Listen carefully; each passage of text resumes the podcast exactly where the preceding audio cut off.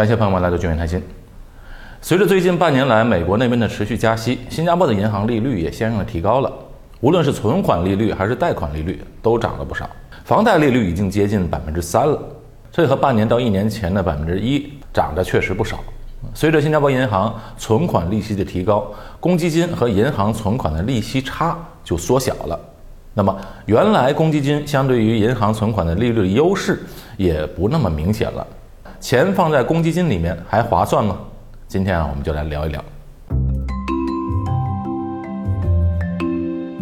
谈到公积金的存款利率，首先我们要知道新加坡公积金的存款利率是怎么来的啊？参考的指标又是什么？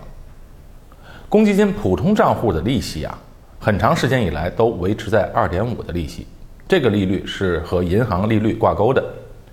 公积金的普通账户的利率是根据新加坡三大银行啊，星展银行、大华银行和华侨银行的过去三个月的平均的存款利率啊，这个利率包括了定期和活期的存款利率，和这个利率挂钩。那么特殊账户、退休账户以及保健储蓄账户的利率的参考标准是根据新加坡十年政府债券，也就是十年期国债的收益率，在这个收益率的基础上再加一个百分点。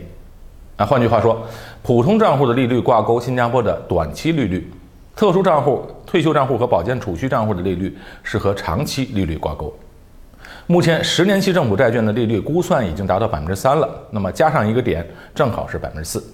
百分之四就是公积金、特殊账户、保健储蓄账户中的最低利率。那如果接下来美国那边啊继续加息，债券收益率还继续走高的话，那么公积金的利息啊也会水涨船高的，因为挂钩的指标在增高。不过新加坡在过去十年低利息的期间，虽然这个期间呢国债的收益率低于百分之三，但是公积金还是维持着保底的利率百分之四，显然比预定的利息还高。那这对于我们啊把钱放在公积金账户里面是非常有利的。那公积金目前和银行的存款利息差虽然缩小了，但长期来说啊，还是一个能够维持着稳定的利率，而且它也会根据市场利率的变化而变化。所以说，公积金还是一个非常难得的、靠谱的、无风险的理财工具。另外，我也预计美联储那边啊，大概率不会一直加息下去的。只要有通胀停止增长或者下降的迹象，或者有一点点经济萎缩的苗头，那么它一定会停止加息，甚至是降息。那根据历史上来看啊，美联储对利率的调控，每次加息都是缓慢增长的，而降息的速度会很快。加息啊是坐着扶梯逐渐上去的，降息的时候坐着电梯直接下来。如果不出现极端情况的话，那么加息估计到了年底也会基本见顶。但是另外一点，公积金账户中的 百分之四 的利息虽然是很不错，但这样的收益率够不够呢？我们来算一算。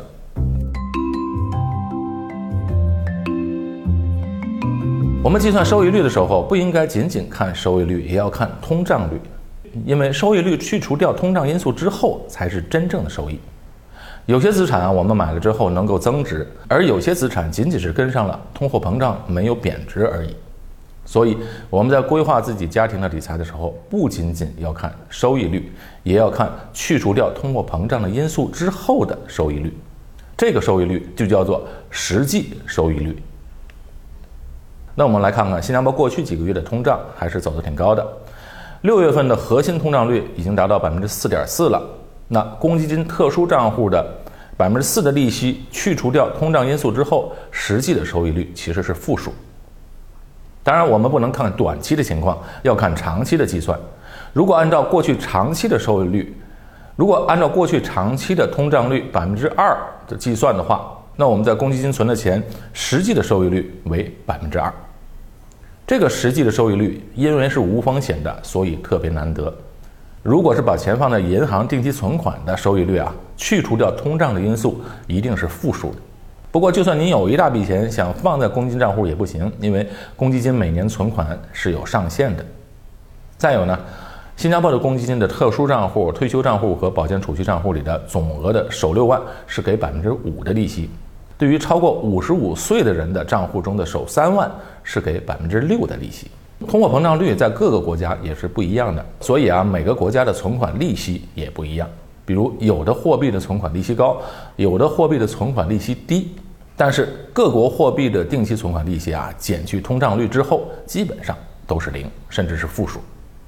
如果你把钱长期放在银行存款，实际上过了几年之后，购买力是大大下降的啊，这个大家一定有同感。以前我在超市买五十块钱的东西，两只手两个袋子是拎不动的，现在五十块钱一只手就拎回来了。理财不能追求高收益而冒险，但也不能过于保守，至少要取得高于通货膨胀率以上 百分之二 到 百分之五 的收益才有意义。